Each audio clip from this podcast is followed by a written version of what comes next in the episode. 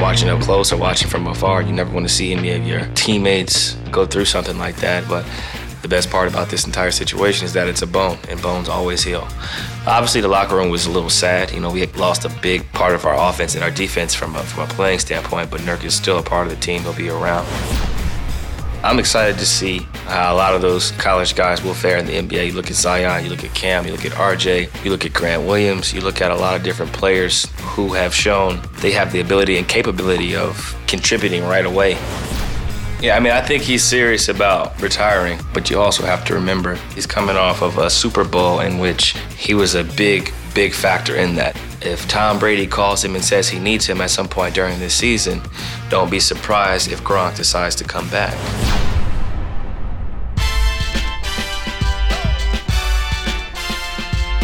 Welcome to the Meta World Peace episode of Pull Up. That's right, episode number 51 currently in Portland, Oregon, enjoying some time at home, uh, working out, rehabbing twice a day, spending a lot of time with Logan, uh, trying to develop the muscles around the knee, um, trying to continue to strengthen my lower half while getting conditioning.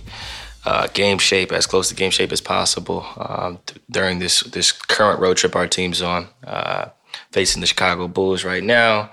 Then I think we have the Atlanta Hawks, um, Detroit Pistons, uh, Minnesota Timberwolves, and then they will be returning. So I'm just trying to get myself uh, ready to play uh, as soon as possible, trying to make sure that everything heals properly and uh, continue to take the right and proper steps to to get myself back to 100%.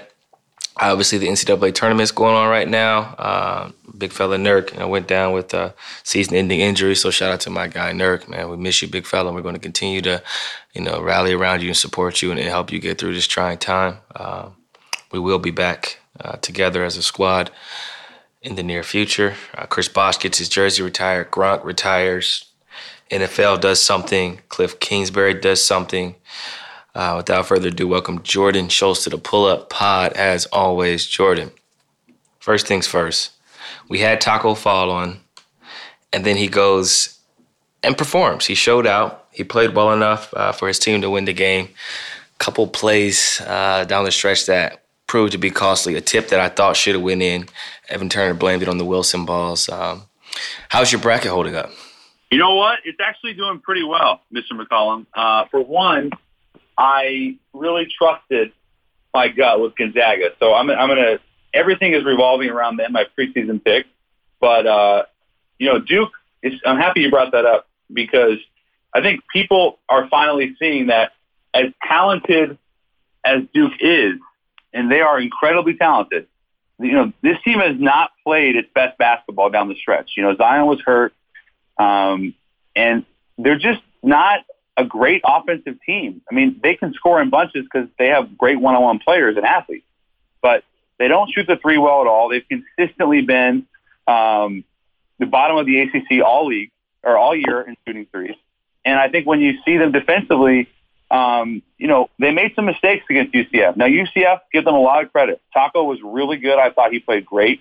Uh, Taylor was terrific, and uh, Aubrey Dawkins is a pro. I mean, I give them a ton of credit, but but I just thought Duke, from a for a team that we were expecting to be this juggernaut that we've certainly seen from them, I just didn't think they played well, and they really haven't played all that well the last month.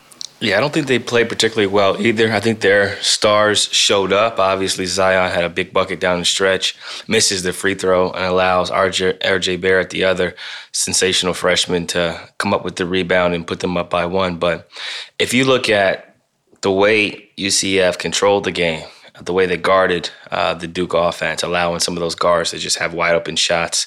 Uh, more specifically, that clip that went viral on the the player from UCF waving his hand at the Duke guards, insisting on them shooting it as they turn down jumper after jumper from the top of the key. I think that the blueprint is kind of out on how to guard the other players uh, outside of RJ Barrett, Cam Reddish, and Zion. Uh, obviously, the players are talented, but they lack some of the uh, essential skill sets needed to to be dominant on the perimeter. Um, shooting threes and being able to make jump shots is is crucial, especially in the NCAA tournament uh, when it's more about a half court offense and being able to uh, score in, in crunch uh, pressure situations. Yeah. So here's what I'd ask you about that is because I agree with you. I think you saw a blueprint from a team in UCF that clearly, and, and obviously Johnny Dawkins being with Coach K for so long, clearly knew how to guard them. Um, but that idea of loading up on Zion and loading up on Barrett, and you know even Cam Reddish, he's, only shooting 33% on the year from three. Uh, Barrett's 31, Williamson 33, and Tre Jones is 23. So the idea that you can load up on Barrett and Williamson and force Reddish and Jones to beat you. Um, those guys are really talented, but I think that's the best chance you have to try and beat Duke. Now, you're never going to shut down Barrett or Williamson, but if you can make it uncomfortable for them uh, and clog up that paint, I, I just think that they're not, I don't want to say vulnerable, but they're certainly not at their best. And then if you take away the transition, uh, Duke suddenly becomes a half-court team, and, and again, they're just not super efficient. So I, I, it's fascinating to me that we're in this position. I think it would have been a catastrophic deal for the tournament if we would have lost Zion because I don't think there's another guy you look at it like, you know, you know, we must see TV other than maybe our guest today, Grant Williams. I mean, and and Schofield and Bone, like those three guys, um, faces of the tournament. I, I don't really know if there is that. So I, I'm excited that Duke's still playing in that sense, but but CJ, I think the pressure has is going to continue to, to increase for them as we get closer and closer to the Final Four.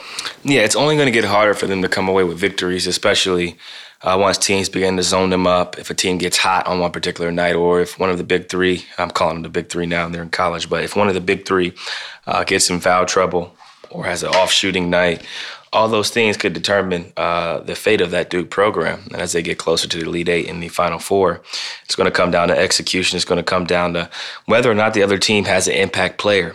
You look at Dawkins from UCF, he was an impact player, a guy capable of taking a game over, and he did just that. And the, the most interesting part of all of this was the fact that they were in that game uh, for its entirety they had two chances to win it on the last possession, but ultimately uh, missed missed what would have been the game winner.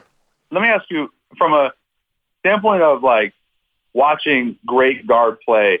Um, the tournament usually lends itself to great guards. We've seen the Kemba Walkers, uh, Napiers, and um, guys like you, CJ McCollums, have incredible runs in the tournament. Just shifting gears a little bit. I don't know how much you caught of Ja Morant, but at least from the highlights and, and some of some of the Murray State games, what what did you see from him that you think this guy can be a, a real superstar or a real difference maker right away as a pro? I liked him right away. I've been watching him uh, throughout most of this season. You know, seeing his ability to to make his teammates better, seeing the explosiveness, his pace, his vision, and how everyone kind of responds to him around him. You know, he seems like a very likable guy. Uh, and I think he had a great showing in the tournament. He showed his ability to pass. He showed his ability to lead a team. He controlled the pace of the game, and he scored in a, in a multitude of ways. He, he, finished around the basket. He drew fouls. Uh, he hit threes in that final game against Florida State. And although his team was overmatched. They had a lot of length, and they, made it difficult for him. He dominated that first half and uh, basically scored what 28 of his team's 60 points, uh, whatever they ended up with, and kind of showed you know what he could do in open floor, what he could do in a pick and roll, and how he can really, really adjust his game to the NBA and flourish. Yeah, I, I love the kid. I, I think his his upside is through the roof. I think his floor is really high because has ability to get downhill. You correct me if I'm wrong, but his ability to get downhill, pick and roll, um, run a team. He's a great passer. He's a willing passer uh, he has a, a really special feel for a guy that has not played a ton of basketball, just a sophomore.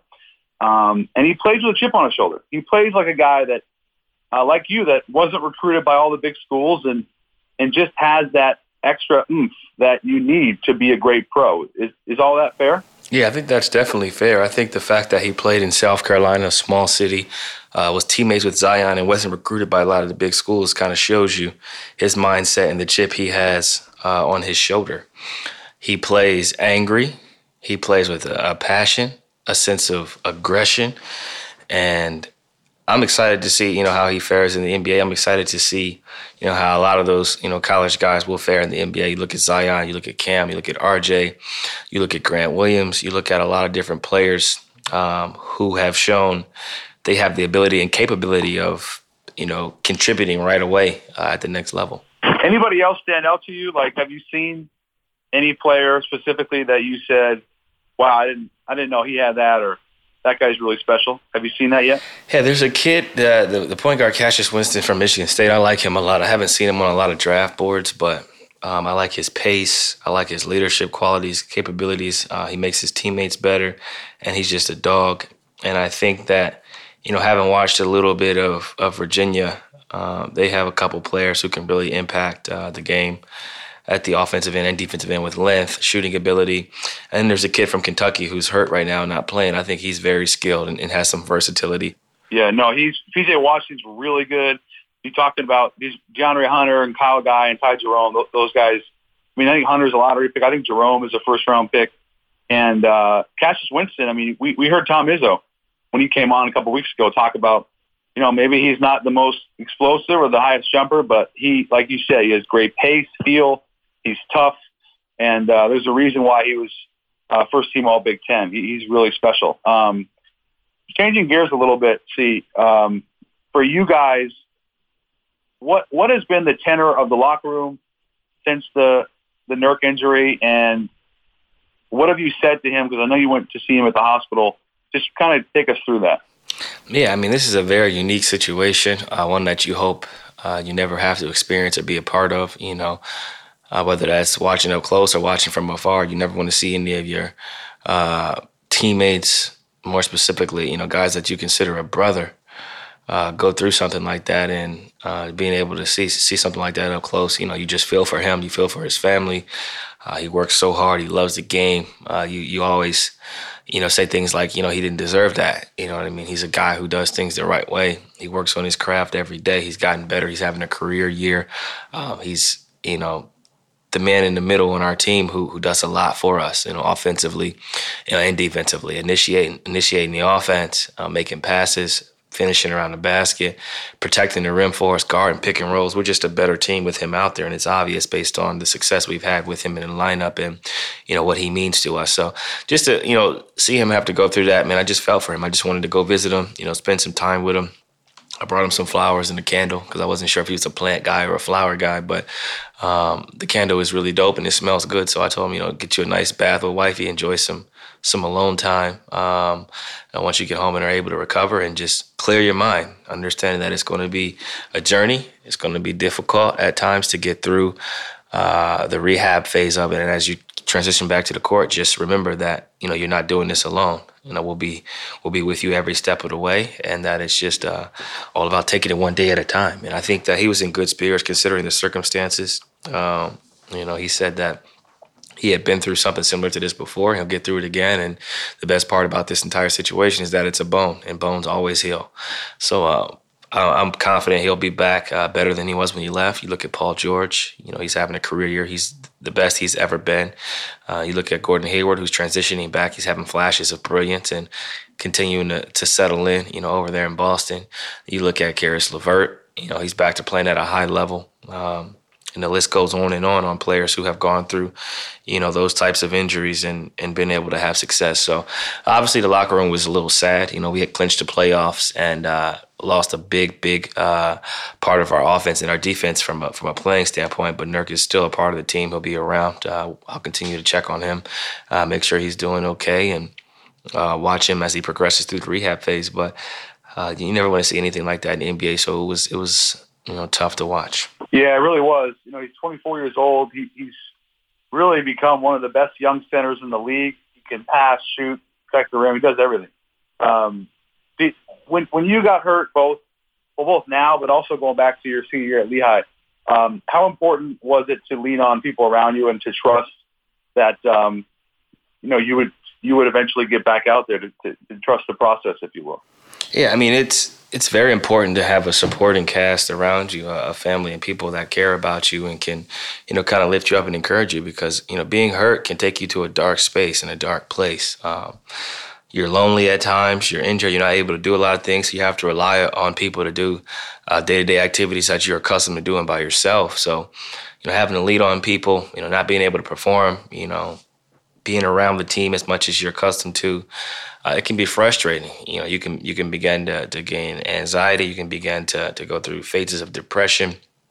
Bouts of uh, uncertainty and just you know trying to figure out you know the next steps and how you can overcome it. And there's some really really challenging days, and uh, I, I, had some dark times, man. I had some tough times, you know, in college, um, you know, missing the rest of my senior year and just you know being uh, worried about my future, you know, being worried about you know whether or not I'm going to be able to pursue my dream and, and, and ever walk the same, ever play the same. You know, depending on the severity of the injury, I had to learn how to like do a lot of certain things that I was accustomed to doing and that were easy to me. Learning how to walk again, learning how to move your toes again. My pinky toe wasn't able to move it for quite some time, and I was worried that I wouldn't have feeling in my pinky toe because of you know where the screw was inserted in my fifth metatarsal. So there's a lot of stuff that you go through. I remember, you know, a lot of days where my therapy consisted of trying to pick up marbles with my feet and drop them in a cup. And at the beginning, I couldn't do it. So you got to imagine being able to play the game at the highest level, not being able to pick up a marble with your foot and drop it in a cup can be extremely frustrating and challenging. So uh, there's just a lot of stuff you go through, uh, and it's always better if you don't have to do it on your own. So uh, just being able to be there for support, someone to lean on, someone to talk to, someone to just you know bring positive vibes and good juju. You know, I think that's something that we all need, you know, on a day to day basis, whether we're hurt or not. And you know, Nurk's family. You know, I love that that man to death. You know, he's a really good dude. Uh, he's impacted not only our team but our lives. You know, in in a good way. And I just wanted him to understand how how appreciated and loved he is, not just you know from our team, but me personally. When uh, it just when you when you get hurt, it's almost like um, it's really easy to get disconnected from uh, from from people, from from your teammates, from that day to day. I mean, it's not the same level, but um, when I, I I had a terrible ankle injury my sophomore year in college, and and I was super depressed, and uh, I gained weight. I didn't want to do anything. I just I can imagine like especially at this level when there's so much on the line, like the, you know making sure that you don't fall into that pattern of depression or just like uh, you know solace by yourself is just enormously important as you start to turn the corner because you're you're going to have it's going to be a long process and and it's hard to see the finish line if you if you just continually find ways to pout and feel sorry for yourself it's going to make things worse and worse. Yeah absolutely. And i think you know one of the important things that i always tell people is that it's important to go through that phase you know go through feeling sorry for yourself go through you know, those days of asking why me, you know, why this have to happen? You know, what have I done wrong? Because it's natural. Those are natural reactions to to certain tragedies and traumas that we go through. But then, you know, take a take a couple days, whatever it is, to go through that, and then understand that it's time to lock in. You know, figure out what you got to do every day to be successful, what you got to do every day to to gain a little bit uh, more whether that be you know, walking a little bit better, being able to lift your leg up a little bit higher, being able to move those toes a little bit quicker, a little bit faster, just being able to get a little bit better each day. And it all starts with your mentality and approach, you know, how you approach it. You know, are you being positive, you know, each day? Are you being thankful, you know, for the situation you're in, regardless of the circumstances, understanding that there will be a light at the end of the tunnel. And uh, I think that Nurk's in a position where he's gone through a fracture in his leg before. He's recovered and been better than he was, you know, before he left. And I think that he'll get to that point again. Shifting gears to the NFL, big, really a big week in the NFL. NFL owners meetings in Phoenix. Um, the pass interference calls and non-calls are now reviewable, which is, I think, really good news. But also, Rob Gronkowski retired. Uh, a, do you think he's actually done? Because I'm not convinced. And B, how great would it be to have some kind of Rob Gronkowski broadcast, whether it's Monday Night Football or like Rob Gronkowski. I heard this on uh, Dan Patrick's the other day. Rob Gronkowski, like during a football game at his house, just hanging out with his buddies, talking about the game. Like, so basically, two two prong question: Is he done? And then secondly, don't we need more Gronk on TV? Yeah, I mean, I think he's serious about retiring. Like I think that's his plan, his objective, and where he's at with his life right now. But you also have to remember, uh, he's he's coming off a championship. You know, he's coming off of a Super Bowl in which he was a big, big factor in that. He probably has movie role op- opportunities. He's vacationing with his family, his friends, his girl. Um, he's really enjoying life right now and in a good space to where he feels like, man, I've accomplished enough in basketball. I'm done. But as as we've seen historically, you know, with, with guys like Gronk and, and people who really love the game, And as Drew, Rosenhaus, Drew Rosenhaus's agent mentioned, if Tom Brady calls him and says he needs him at some point during this season, don't be surprised if Gronk decides to come back. So that tells you that he still has the love. He still would play if persuaded into coming back. It's just about whether or not Tom is going to do that at some point this season. When you've had that kind of success and you're going to be a Hall of Famer and you've won championships, um, what you don't want to do is training camp. What you don't want to do is is you know go go report in July and August and you know practice every day in the heat for hours. I mean, it's not it's not the games that's the problem. It's the the, the grind of it, especially in the preseason that's why you were saying like if Rose, if Rose, like Rosenhaus was saying, if Gronk calls if uh, Tom Brady calls in week six and says I need you, you know, assuming Gronk was in relatively good shape, he wouldn't have to do all that other stuff that nobody really wants to do as veteran. Yeah, I agree. He, he may be wanting to just miss uh, preseason, uh, spring training, and OTAs. You know, that's something that uh, could be a part of his objective. Uh, just being able to rest, re- refocus. Wouldn't it be great to have Gronk on TV in some I don't know if it's like WWE or like football games, analysts, something. Like, don't you feel like we need we need more Gronk? Having Gronk on covering a game with his buddies or or college friends would be hilarious. That's something that that's something that we would definitely enjoy as a society. Uh, being able to watch him, you know, critique a game, especially if he has some alcohol in his system, I can only imagine how funny uh, that would be. Well, that's what they were saying today on on DP show when Dan was like, I don't know if uh, it what would be the situation by the fourth quarter. Like, would would Gronk have anything left to offer? Because we know we, we know Gronk can go. Yo soy fiesta. We know he can go. Yeah, Gronk Gronk can really get after it. Uh, quickly on the on the PI stuff. Uh, what, what did you what did you make of this? Because basically, um, there's going to be a booth review under two minutes each half and if you think about that, that would obviously have changed the Rams Saints NFC Championship result. And uh, and I think it's a good thing that we're using technology at our disposal, like other sports are, um, and like other rules in the NFL are, to actually make the game uh, better. Do, do you do you agree?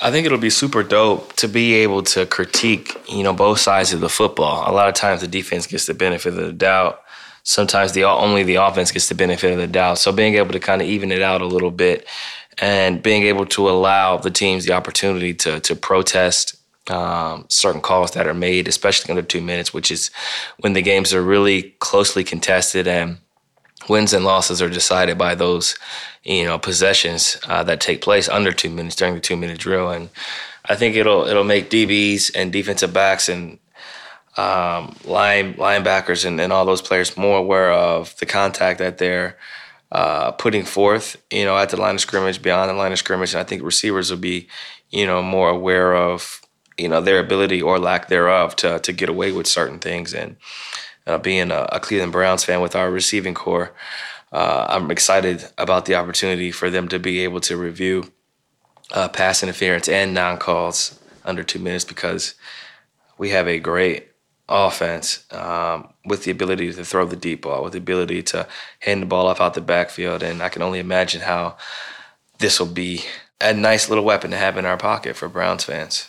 Did you see, by the way, uh, Cliff Kingsbury, Arizona Cardinals head coach? He says he'll give players phone breaks. Uh, basically, meetings will be shorter, phone breaks uh, as a result. Um, I, I don't know. Part of me like loves this and the other part of me is is kind of perplexed. You know, for those who don't know, Kingsbury comes from Texas Tech. He was supposed to be the USC head coach. He ends up uh, going to the Cards. He's a brilliant offensive mind by a lot of people's standards.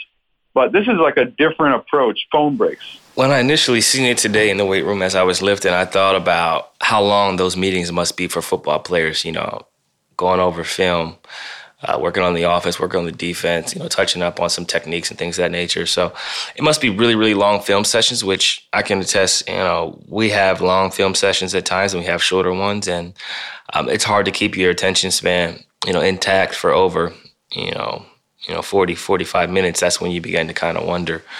Can only imagine what it's like for uh, linemen. The brain is it's hard for it to concentrate and focus on anything, you know, as it is. So, being able to have a break and kind of step away, especially in those longer meetings, I think it makes sense.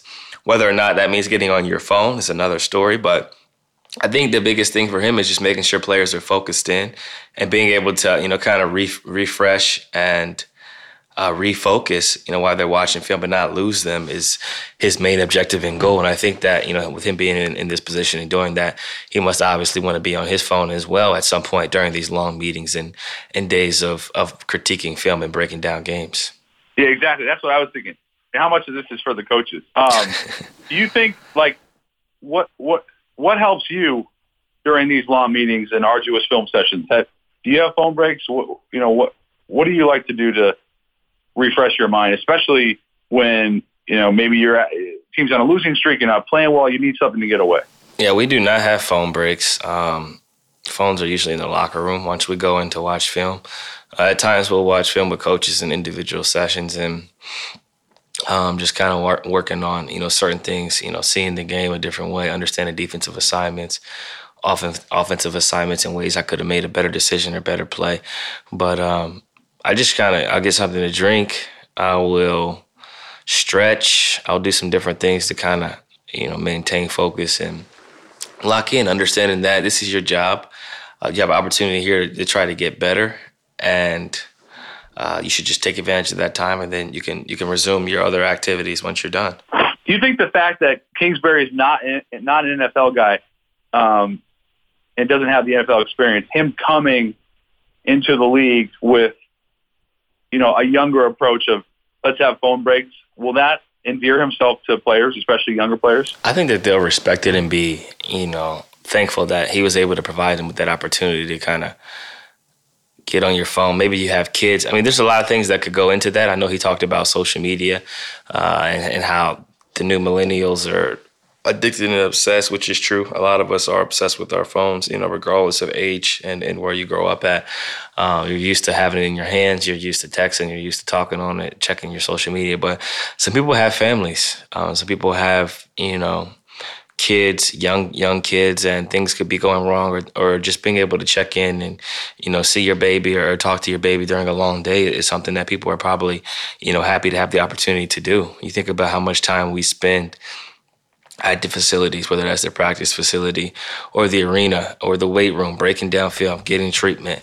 Um, you're with your teammates and the staff more than you're with your actual family. So being able to kind of check in from time to time is definitely a bonus and something I'm sure a lot of guys will uh, appreciate.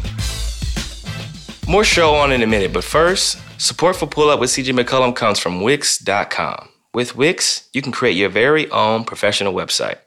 Choose the template you love and customize it by adding your own text, images, and videos.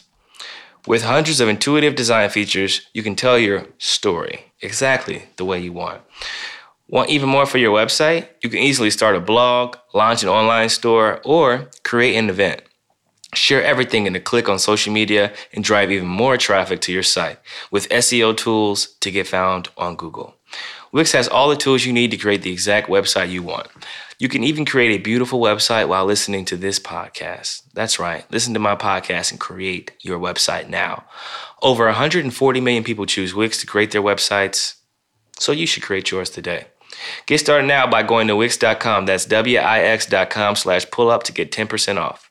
Is your child struggling with a specific subject or need help with homework? Are they asking questions that you're not sure you can fully answer? IXL Learning is an online learning program for kids. It covers math, language arts, science, and social studies. IXL is designed. This program will improve your kids' grades. Studies done in almost every state in the country. The kids who had IXL are consistently doing better. Powered by advanced algorithms, IXL gives the right help to each kid no matter the age or personality. And it doesn't have to eat up all your time. One subscription gets you everything for all the kids in your home, pre K to 12th grade. So don't miss out. One in four students in the U.S. are learning with IXL. IXL is used in 95 of the top 100 school districts in the U.S. Make an impact on your child's learning. Get IXL now. And listeners can get an exclusive 20% off IXL membership when they sign up today at IXL.com/audio. Visit IXL.com/audio to get the most effective learning program out there at the best price. Okay,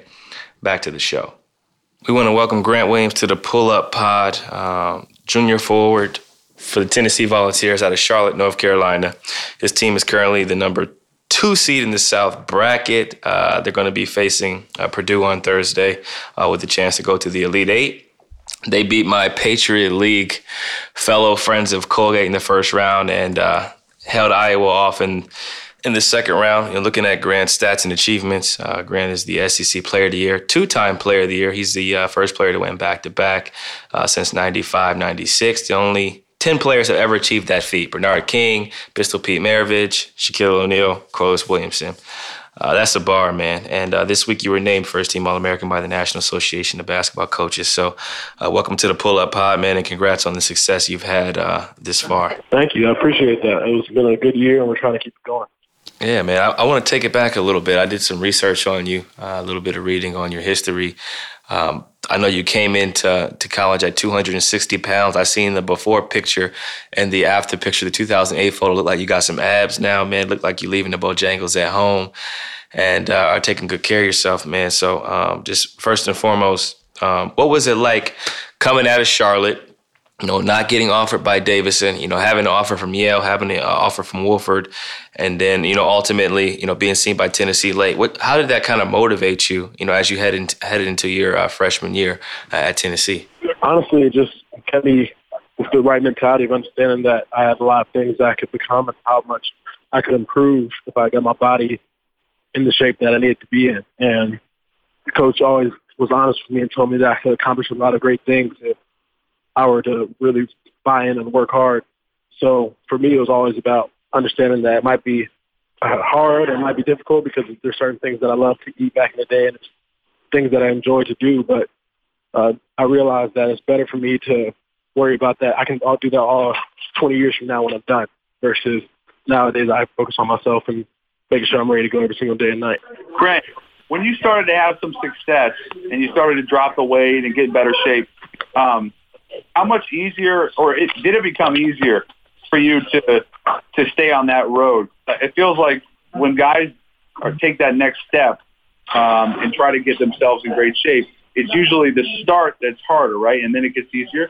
No doubt, it was definitely difficult at first because there's a lot of foods that I had to get rid of and had to learn how to substitute in order to get that nutritional value. But once I learned, it took me a while because when you're young, I was 17 years old. I was hard headed.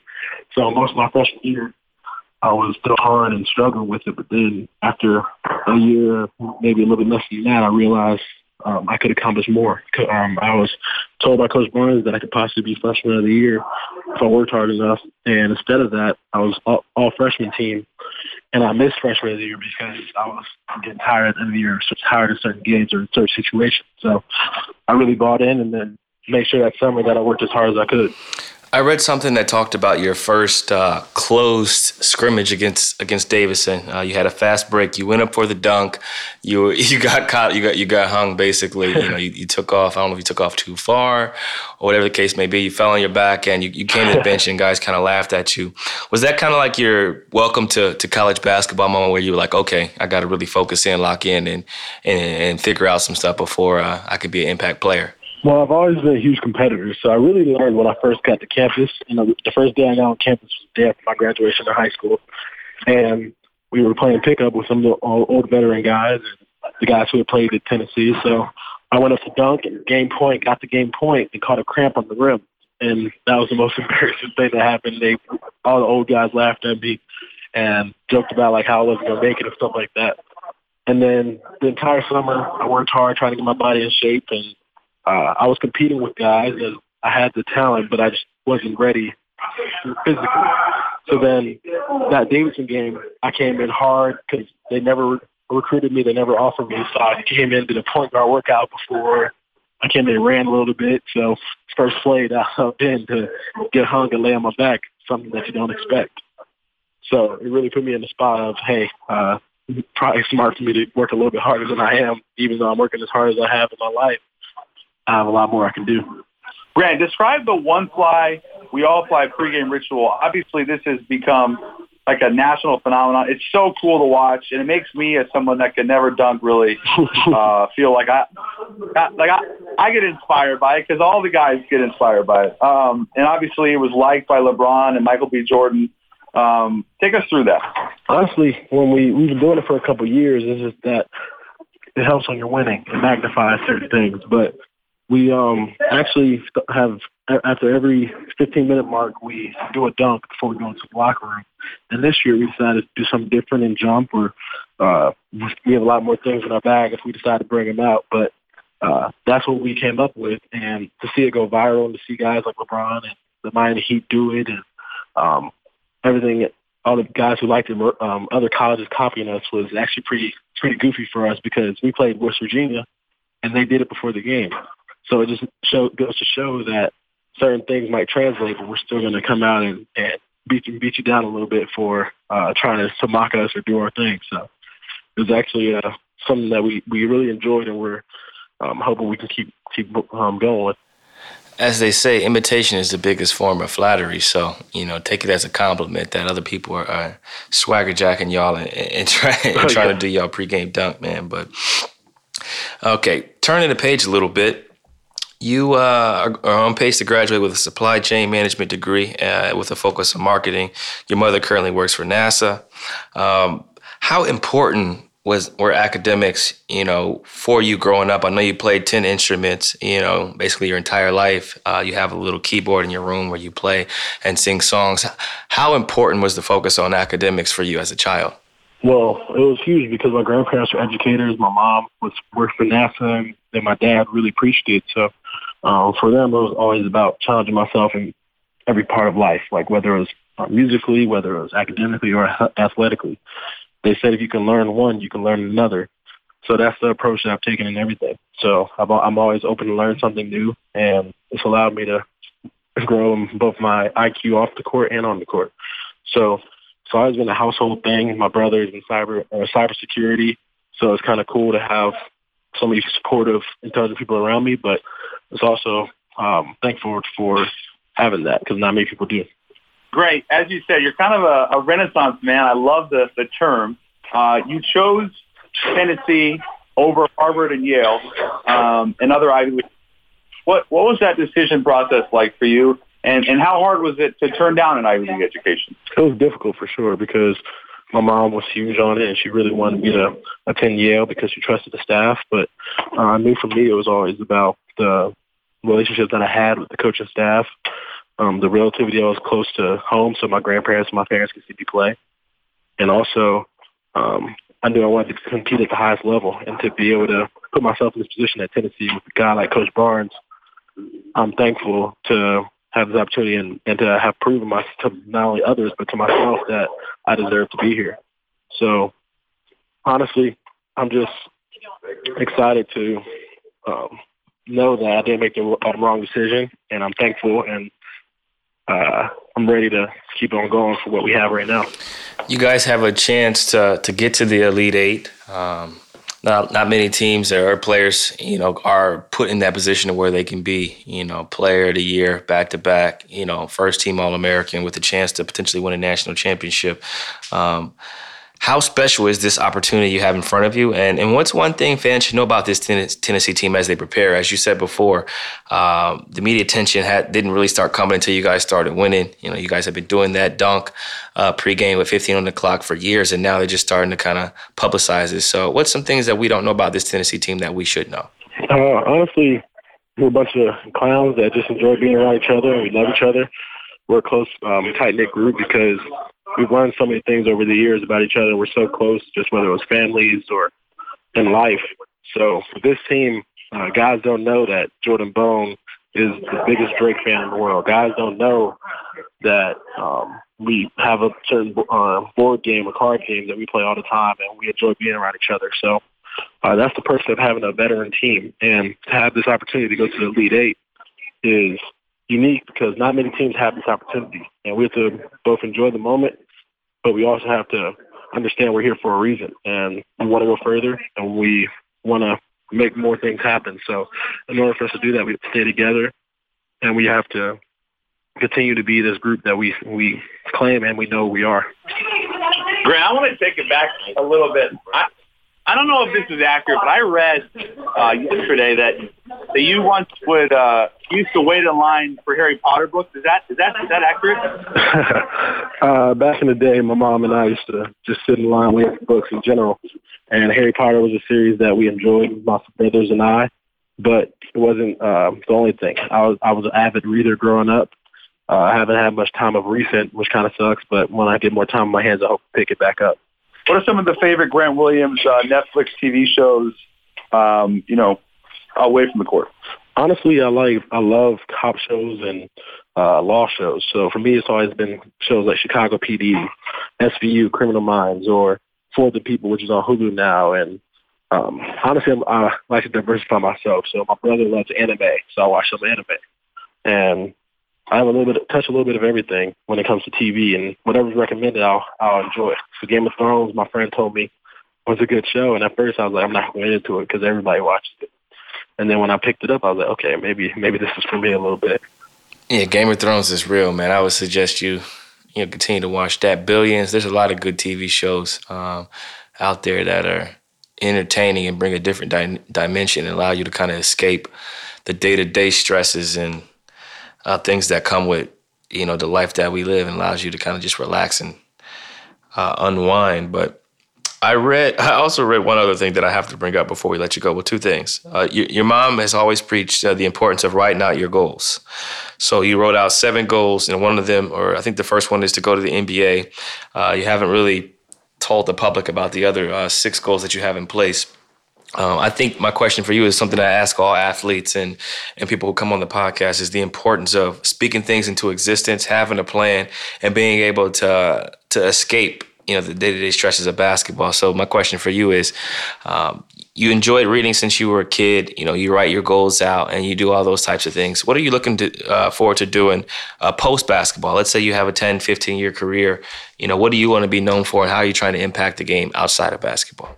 Well, I love to make an impact no matter what I do, whether it's athletically or people I'm around. So I've always been an advocate of giving back, but I've also had interest in learning things about different cultures and maybe staying around the game. I'd love to, I would love to be a coach because I have a good personality for it, but also I would love to um, do something different, invest in different companies, and I have a broad sense of uh, a broad taste, and I always it's something that intrigues me I'm gonna uh, pursue it. So I've never had a closed mindset. So whether it's basketball or anything else, I hope to um, grow as a person and as an individual.